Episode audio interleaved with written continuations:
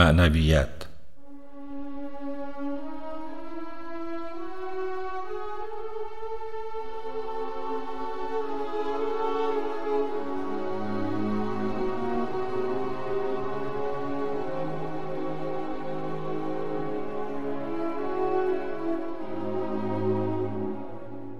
در سال 1840 در پترزبورگ واقعی رخ داد که همه رو به حیرت انداخت.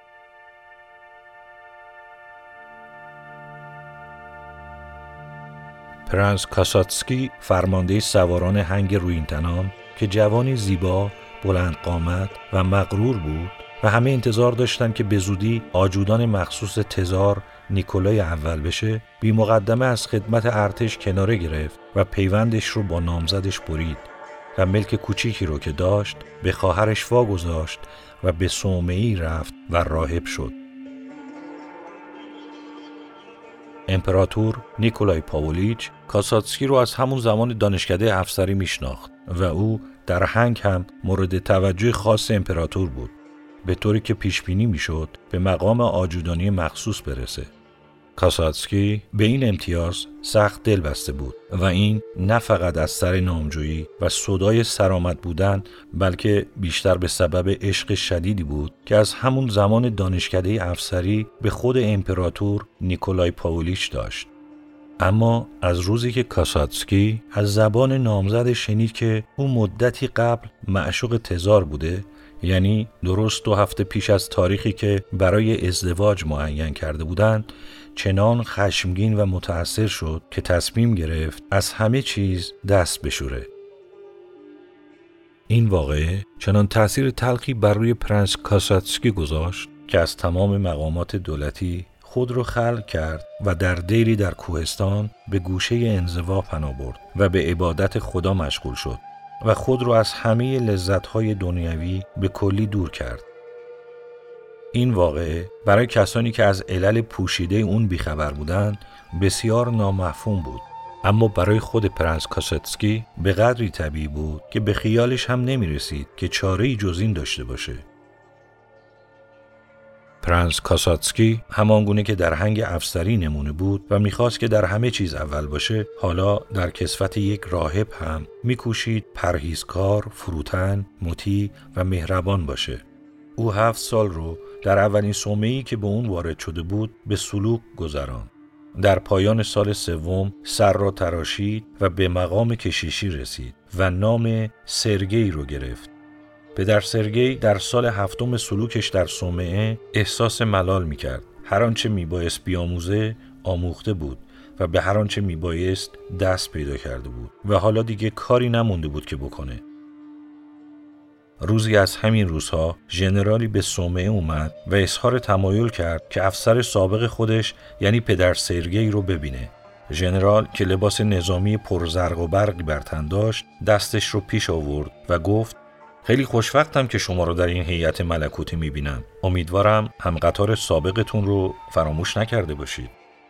پدر سرگی که با دیدن ژنرال به یاد گذشته پرتمطراق و آرزوهای گذشتهش افتاده بود با رنگی پریده و لبهای به هم فشرده ناشی از خشم لرزان گفت عالی جناب می‌دونن که من از دنیا گریختم تا خودم رو از شر وسوسه هاش نجات بدم.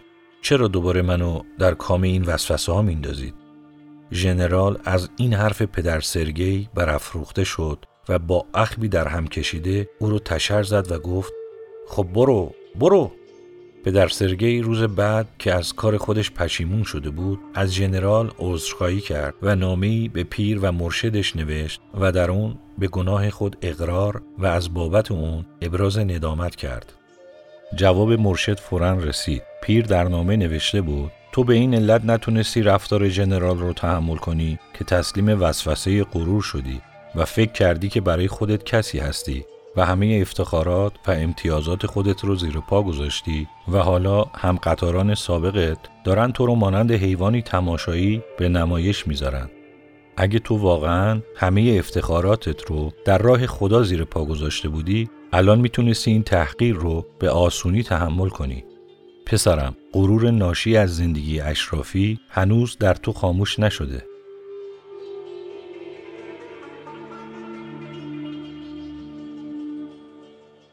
بعد از این ماجرا پدر سرگی شش سال در قاری در میان یک جنگل معتکف شد و هر روز راهبی از صومعه برای او غذا می آورد.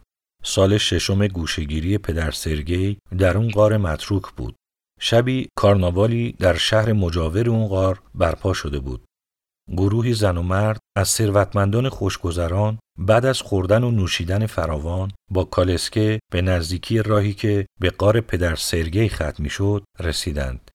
ماکوکینا بانوی زیبای مطلقه از همراهان خود پرسید این راه به کجا میره؟ یکی از اونها گفت به همون قاری که پدر سرگی معروف به خلوت نشسته. ماکوکینا که وصف پدر سرگی رو شنیده بود و زنی هوسباز بود با دوستان شرط بست که می‌تونه پدر سرگی رو به دام بندازه و بعد با سرخوشی گفت من تصمیم دارم امشب رو در قار پدر سرگی سر کنم. یکی از همراهان ماکوکینا که وکیل جوانی بود گفت بهتر دست از این خیالات خامت برداری چون این کار ممکن نیست. حاضرم با تو سر هر چی بخوای شرط ببندم که پدر سرگی حتی در رو هم به روی تو باز نخواهد کرد. سرانجام آنها به جنگلی رسیدند که قار در اون بود. ماکوکینا از سورتمه پیاده شد و به دیگران گفت که به راه خودشون برن. وکیل از کالسکه پیاده شد و به تماشای دور شدن زن از کالسکه ایستاد. پدر سرگی شش سال بود که در اون غار تنها و منزوی زندگی می‌کرد و در این مدت به غیر از راهبی که هر روز براش غذا می آورد با هیچ کس همکلام نشده بود.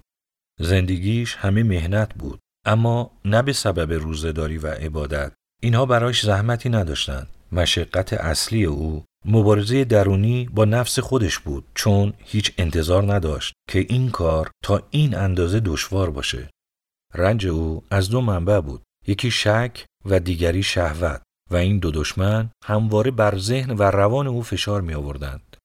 در دل می گفت خدایا خدایا چرا به من ایمان استوار نمی بخشی؟ چرا این دنیا رو با این همه زیبایی آفریدی و بهرهگیری از اون رو گناه قرار دادی و بندگانت رو به پرهیز از اون سفارش کردی؟ چرا وسوسه رو برای ما آفریدی؟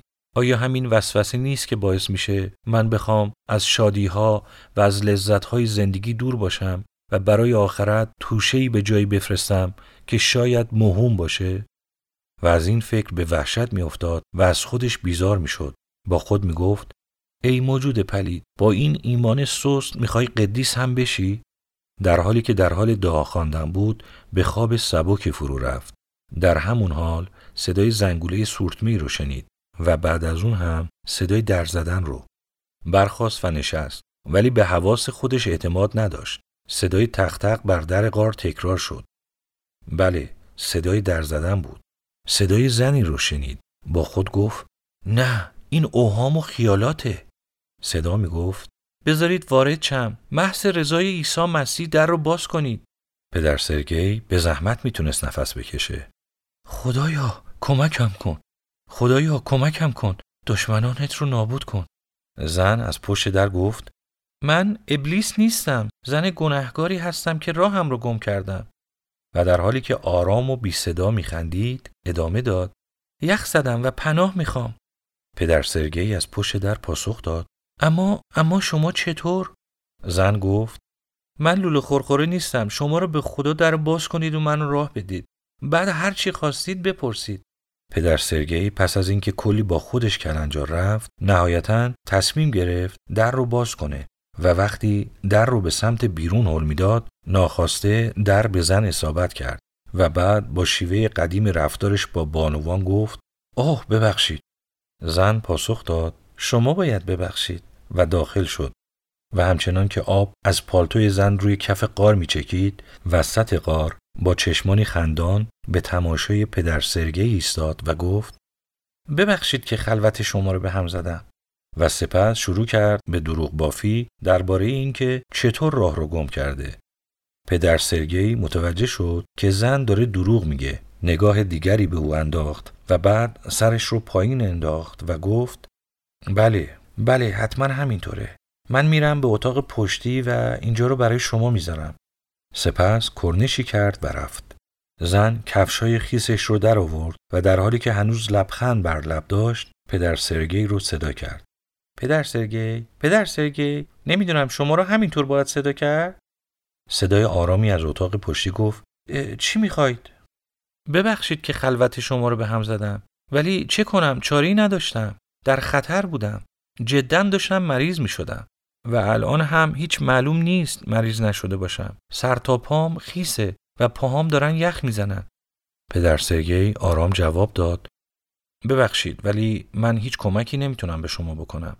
و به دعا خواندنش ادامه داد. زمزمه یک نواخت دعا از اتاق پشتی به گوش می رسید و علاوه بر اون صدای حرکتی هم شنیده می شد. زن با خود گفت لابد داره سجده می‌کنه. اما این سجده ها و دعاهاش هیچ فایده ای ندارن چون می‌دونم که فکرش پیش منه. همونطور که من دارم به اون فکر می‌کنم. ساعت دوی بعد از نیمه شب بود. زن با خودش فکر کرد رفقای من باید ساعت سه برگردن. یه ساعت بیشتر وقت ندارم. پس یعنی باید یه ساعت همینطور اینجا تک و تنها بشینم؟ چه حرفا؟ این امکان نداره من اهل تنها نشستن نیستم الان صداش می‌کنم پدر سرگی پدر سرگی هیچ صدایی از اتاق پشتی شنیده نشد. در تمام این مدت پدر سرگی از صمیم قلب دعا می‌خوند. یا عیسی مسیح یا عیسی مسیح به روح من کمک کن. منو تنها نذار. اما در این حال صداهای اون طرف دیوار رو میشنید. احساس می‌کرد که خطر در پشت دیوار اتاق در کمینش نشسته. با خود گفت بله پشت تیغه همین دیوار ورته نابودی منه. به یاد داستان پیر پارسایی افتاد که در شرایطی مشابه شرایط خودش برای رهایی از شر هوس دستش رو با آتیش سوزونده بود. اما او در اون اتاق پستو چراغی نداشت. پدر سرگی ناگهان در رو باز کرد و بی اون که نگاهی به زن بندازه از کنارش گذشت و با سرعت از در کربه به بیرون رفت و تبری رو که با اون هیزم میشکست برداشت و سرانگشت خودش رو قطع کرد انگشت بریدش رو در دامن رداش پیچید و به قار بازگشت و روبروی زن ایستاد و سرش رو پایین انداخت و پرسید مشکل شما چیه؟ چی می‌خوای؟ زن سرش رو بلند کرد و دست چپ او رو که میلرزید با تعجب نگاه کرد و با خجالت گفت حالم خیلی بد بود سرما خوردم من پدر سرگی من پدر سرگی نگاهش رو به چشمان زن دوخت و گفت چرا می‌خواستی روح جاویدان خودت رو به گناه آلوده و تباه کنی؟ زن در حالی که به حرفای اون گوش می‌داد ناگهان صدای چکیدن قطره‌های خون رو که از انگشت پدر سرگی به زمین میریخت شنید نگاه کرد و دید که از ردای راهب خون جاریه. زن گفت او خدای من پدر سرگی با دستتون چیکار کردید؟ و ناگهان صدایی رو که اندکی پیش شنیده بود به یاد آورد. شتاب زده چراغ رو برداشت و به بیرون دوید. و انگشت قطع شده و خونه اون رو روی زمین دید. با رنگی پریده تر از رنگ پدر سرگی بازگشت و می‌خواست به او چیزی بگه اما راهب به آرامی به پسوی خود رفت و در رو به روی خودش بست. زن گفت بذارید حداقل زخمتون رو ببندم. پدر سرگی گفت نه فقط از اینجا برو. زن گفت پدر سرگی من قول میدم که راه زندگیم رو عوض کنم. منو به حال خودم رها نکنید. زن که از کار خودش سخت پشیمان و شرمنده شده بود با ناله و زاری گفت منو ببخشید پدر سرگی منو ببخشید به من تبرک بدید. صدای راهب از درون پستو شنیده شد که گفت به نام عیسی مسیح فقط از اینجا برو. زن زاری کنان قار راهب رو ترک کرد و از اونجا دور شد. وقتی نزدیک دوستانش برگشت وکیل به استقبال اون اومد و با خنده گفت خب به نظر میاد که من شرط رو باختم. زن در کالسکه نشست و تا خانه لب از لب باز نکرد. یک سال بعد زن سر را تراشید و تارک دنیا شد و زندگی سراسر مهنت دیر رو در پیش گرفت.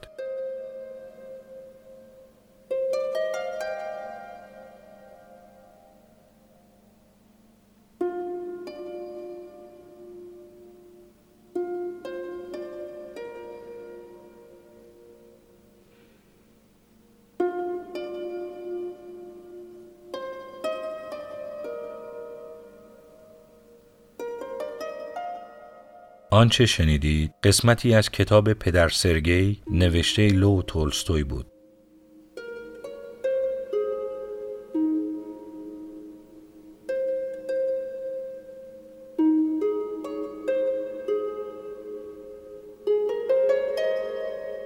سلام من فرزاد سباخبور هستم شما شنونده یازدهمین اپیزود از پادکست سریالی در جستجوی هوش اخلاقی هستید من و همکارانم سعی داریم تا با بررسی یک سری از مقالات، کتابها و آخرین نتایج علمی، هوش اخلاقی و فایده اون رو در زندگی روزمره تشریح کنیم. هوش اخلاقی مجموعی از توانایی ها و مهارت های شناختیه که به ما توانایی توجه، پذیرش و عمل اخلاقی رو میده.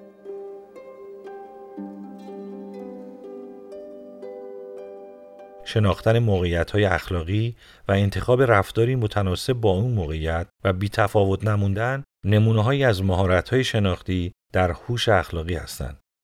کسی که از هوش اخلاقی خوبی برخورداره در مواجهه با هر پیشامدی در زندگی با کمک گرفتن از این مهارت‌های شناختی و پردازش سریع اصول اخلاقی می‌تونه شیوه مناسبی رو در ذهنش اتخاذ کنه و واکنش رفتاری اخلاقی مناسبی مبتنی بر عقل و منطق از خودش بروز بده. با این تعریف هوش اخلاقی قوه و استعدادیه که هرچی بیشتر در خودمون پرورشش بدیم واکنش های ما کمتر آنی واکنشی هیجانی و بیشتر مبتنی بر اخلاق اصیل و خرد و عقل سلیممون خواهند بود.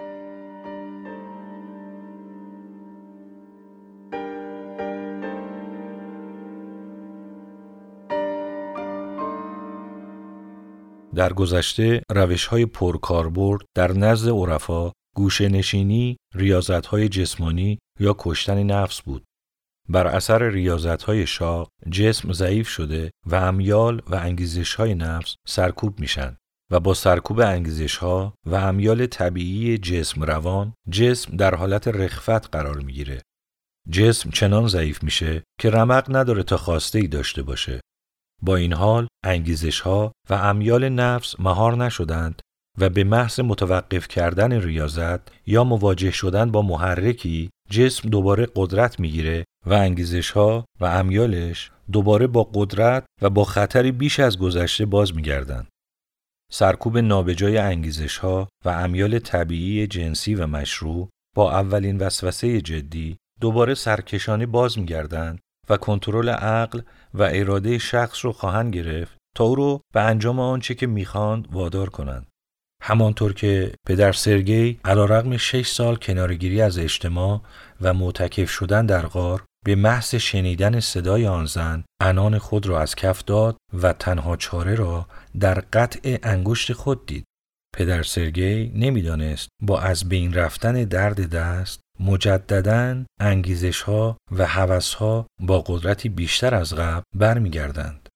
طی چند قرن اخیر شناخت از معنویت چندان پیشرفتی نداشته است حالانکه در همین مدت توانایی های ذهنی انسان به شکل قابل ملاحظه ای رشد کرده و امروزه دیگر کسی راضی نمی شود به معنویت به روشی که قرنها پیش به آن عمل می شده و در واقع منطبق با روحیه مردمان آن زمان بوده عمل کند.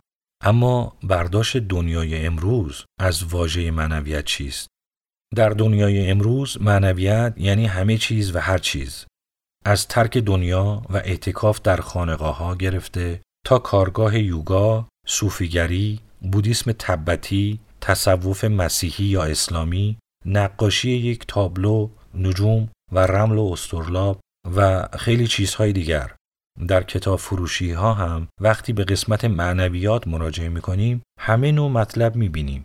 کتاب های کلاسیک عرفانی و معنویت سنتی، معنویت رومانتیک، سرگذشت های قبیله کاستاندا، اعمال ماور و طبیعه و پارانورمال مانند فکرخانی و تلپاتی، انرژی درمانی، روش های خودآموز، فلسفه زن، روانشناسی رشد شخصی، اعمال محیر العقول و خارق‌العاده، معجزه و کشف و کرامات و غیره.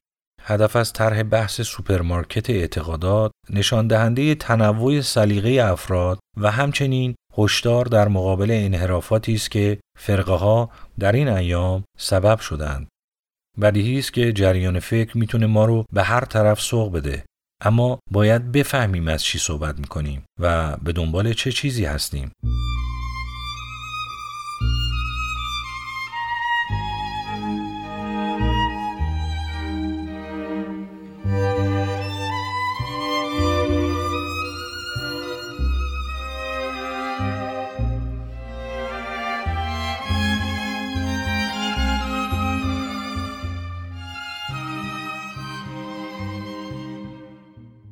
تصویری که امروزه از معنویت متداوله بیشتر بر هنرنمایی های العقول و پدیده های فراعادی یا حتی تجارتی پرسود استواره که همه از سوء استفاده ها و انحرافات اون با خبریم.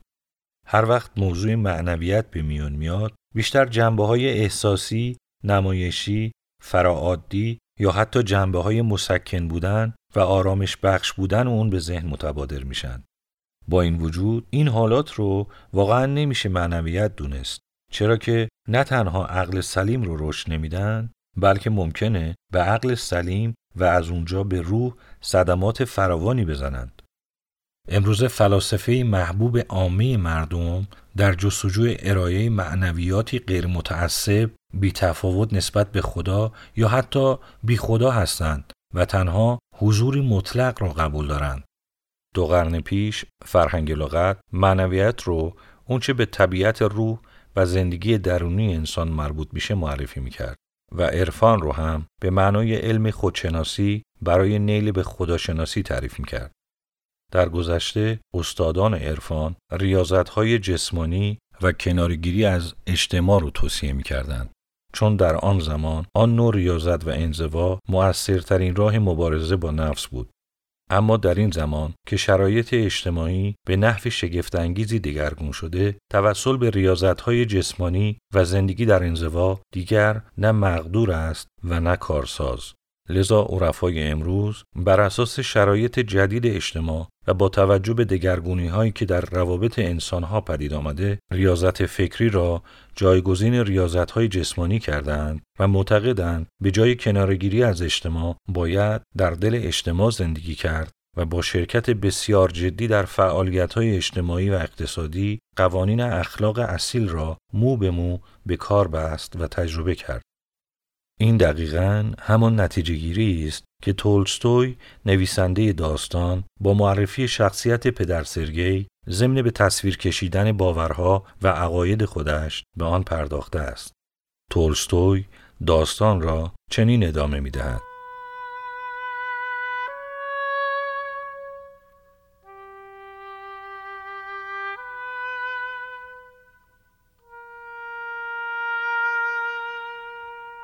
هفت سال از ماجرای قطع انگشت پدر سرگی گذشت. در این اسنا ماجرای او و زن هوسباز دهان به دهان در همه جا پیچید و موجب شهرت او در تمام روسیه شد. مردم از همه طبقات اجتماعی برای گرفتن تبرک و درمان بیماری های لاعلاج به صومعی که در مجاورت قار پدر سرگی بود می‌رفتند تا شاید توسط دعای او مداوا شوند. اما پدر سرگی هرقدر بیشتر به این نوع زندگی رضا می‌داد بیشتر احساس می کرد که آنچه در مغز و معناست به پوست مبدل می شود و قلبا احساس می کرد دارد از خدا فاصله می گیرد.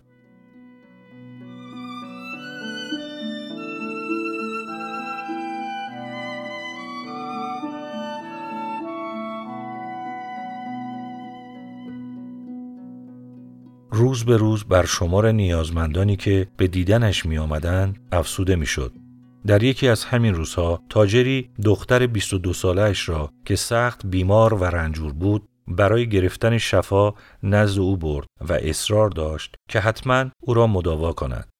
پدر سرگی که اصرار بیش از حد تاجر را دید گفت بسیار خوب امشب دخترتون رو بیارید. آن شب تاجر دختر را نزد پدر سرگی آورد و خود فورا رفت. پدر سرگی روی نیمکتش نزدیک مدخل قار نشسته بود. وقتی دختر آمد پدر سرگی به او تبرک داد اما ناگهان نگاهش به نگاه دختر دوخته شد و همچون تیری در قلبش فرو رفت. دید که او دختری لذتجو و سبک مغز است. برخاست و به داخل قار رفت. دختر هم به دنبالش به داخل قار رفت. این بار پدر سرگی دیگر نتوانست مقاومت کند و تسلیم خواسته دختر شد. صبح روز بعد پدر سرگی از کار خود نادم و پشیمان شده بود.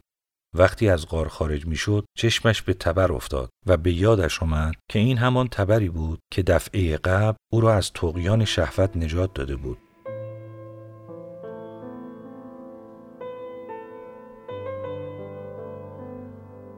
آنجا بود که فهمید قطع انگشت دست فقط تا زمانی که درد آرام شود می‌تواند جلوی تقیان نفس را بگیرد. او همچنین دریافت که انسان تا لحظه مرگ دچار وسوسه، غرور، شهوت، غضب و حسادت می شود و نمی تواند با ریاضت و انزوا این صفات را به تعادل برساند. پدر سرگی که آشفته و پریشان احوال بود با خود گفت حالا باید چه کار کنم؟ لباس های کشیشی را از تن درآورد، لباس های دهقانی پوشید، موهایش را با قیچی کوتاه کرد و به سمت راهی که به رودخانه در پایین کوه منتهی می‌شد قدم برداشت. او از فرط ناامیدی تصمیم گرفت خود را در رودخانه غرق کند. ولی فکر کرد که چطور خودش را غرق کند چون او شنا بلد بود. پس تصمیم گرفت خودش را از درخت حلقاویز کند. پدر سرگی عادت داشت در وقت ناامیدی همیشه به خدا پناه ببرد. ولی این بار به چه کسی متوسل شود؟ به درگاه چه کسی دعا کند؟ دیگر به خدا اعتقاد نداشت. قلبش خالی بود چشمی خشکیده. ناگهان خواب بر او چیره شد و فورا به خواب رفت. این خواب لحظه بیش طول نکشید. طوری که نمی‌دانست آنچه می‌بیند در خواب است یا بیداری. به یاد دوران کودکیش و پاشینکا دختر همسایه افتاد که در آن زمان مرتبا او را مسخره می کرد.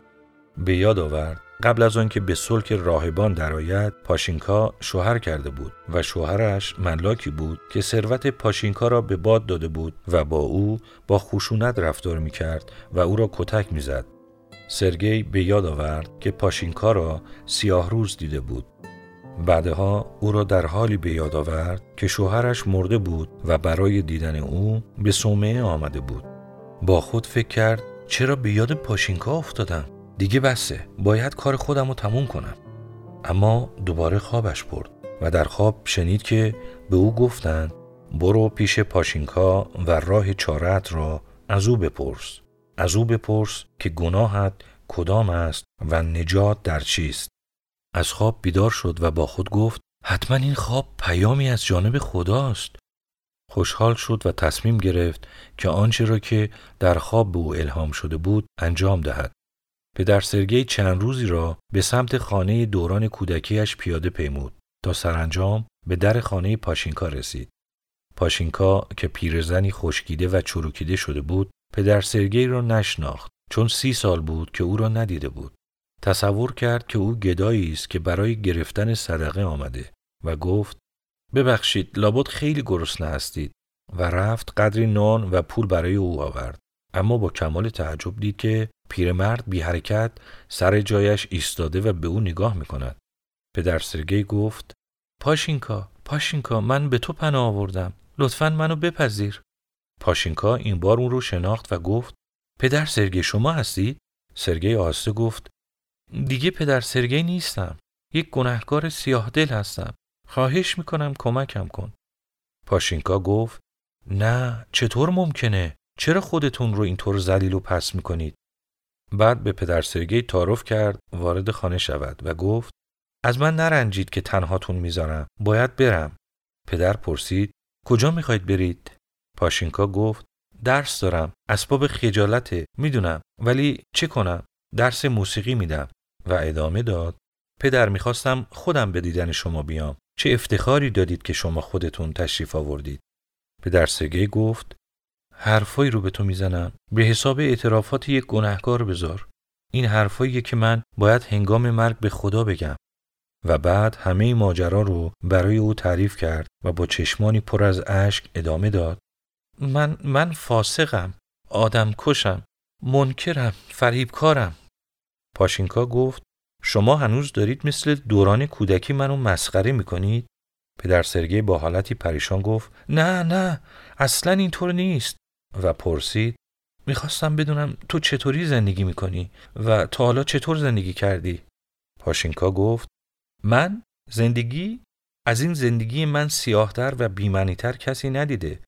این زندگی سیاهی که نصیبم شده مکافات کار گذشته خودمه.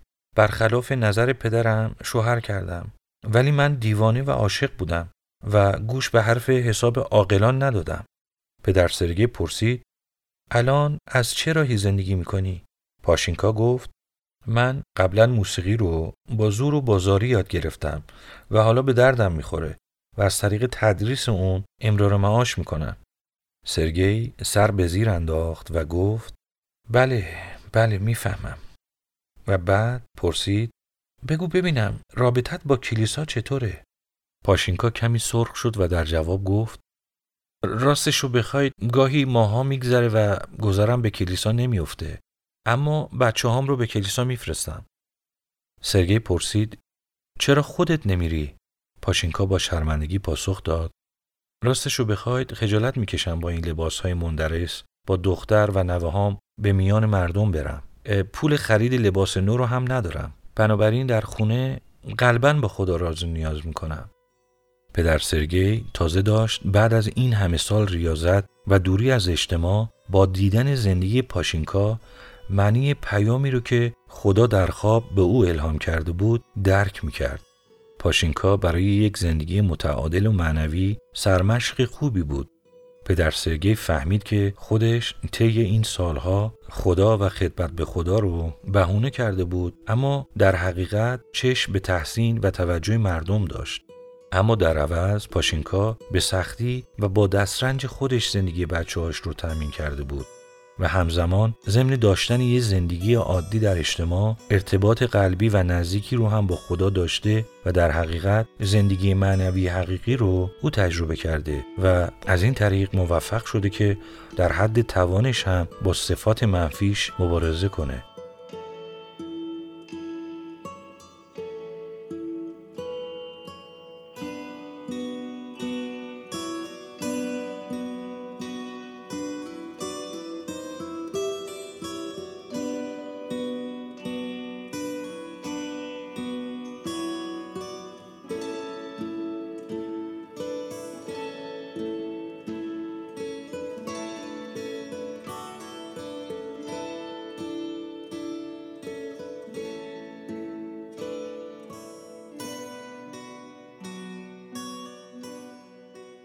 اما منظور ما از منویت دقیقا چه نوع منویتیه؟ با توجه به آنچه گفته شد، معنویت حقیقی جستجوی قدرت‌های فراعادی نیست. هنر انجام کارهای محیر العقول هم نیست. از خود بی خودی یا خلصه سرگرم کننده هم نیست. قرصای مسکنی که به وقت احتیاج اون رو بخوریم هم نیست. هنرنمایی های فراعادی یا فراروانشناسی هم نیست. همچنین معنویت حقیقی اصلا نباید وسیله تأمین معاش یا سودبری قرار بگیره. معنویت حقیقی طب جدید روحه که بیش از هر چیز عقل سلیم رو رشد میده و انسان رو به سوی کمال هدایت می‌کنه. به انسان میآموزه چگونه سلامت روان و از اونجا سلامت روحش رو با علاج نقاط ضعف صفاتی و عیوب اخلاقی الهیش که از فعالیت نفسش تولید میشه تضمین کنه. از این رو روح برای رشد طبیعیش به جسم و روانی سالم و متعادل نیاز داره و به یک عقل سلیم برای عاقلانه هدایت شدن. این کار شبیه به سوارکاریه که باید راهی بسیار طولانی و خطرناک یعنی راه کمال رو بپیمایه و تنها مرکبی که در اختیار داره یک جسم روانه. اگه جسم روان قوی و رام سوارکار یا روح باشه، مرکب قدرتمند و فرمان برداره و سوارکار اون رو به برکت عقل سلیمش هدایت خواهد کرد و در مسیر صحیح نگر میداره. در این صورت به سرعت پیش خواهد رفت چرا که تمام امکانات رسیدن به مقصد رو داره. از این رو انسان امروز به معنویتی نیاز داره که در حین حضور موثرش در بطن جامعه او رو در یافتن پاسخ سوالات زیر یاری بده. سوالاتی نظیر این که افکاری که در سر میپرورونیم چه اثر، دوام و خاصیتی برای روح و روانمون داره؟ یا اینکه اثر نیت در کنش های اجتماعی چیه و چه نتایجی به همراه داره چگونه و چطور انگیزشی رو که موجب حس حسادت در من میشه رو شناسایی و برطرف کنم؟ یا چه عاملی من رو وادار به بدگویی و غیبت از سایرین می‌کنه؟ چنین معنویتی حضور در اجتماع رو مناسب ترین مکان برای رشد روحی می‌دونه. با این حساب اجتماع مشابه آزمایشگاهیه که از طریق زندگی در اون و تعامل با دیگران نقاط قوت و ضعف خود واقعیمون رو بهتر می‌تونیم بشناسیم و اون رو به پختگی برسونیم. اما چه نوع برای تشخیص و تمیز عدم تعادل کارکردی خصوصیات اخلاقی مورد نیازه؟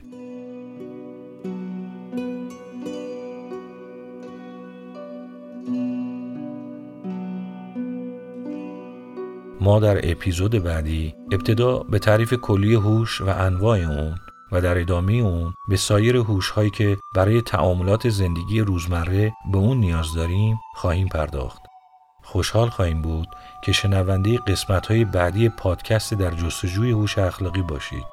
پادکست ما رو می‌تونید یک هفته در میون دوشنبه ها در پادگیرهای Apple Podcast، Google Podcast، Castbox و Anchor بشنوید.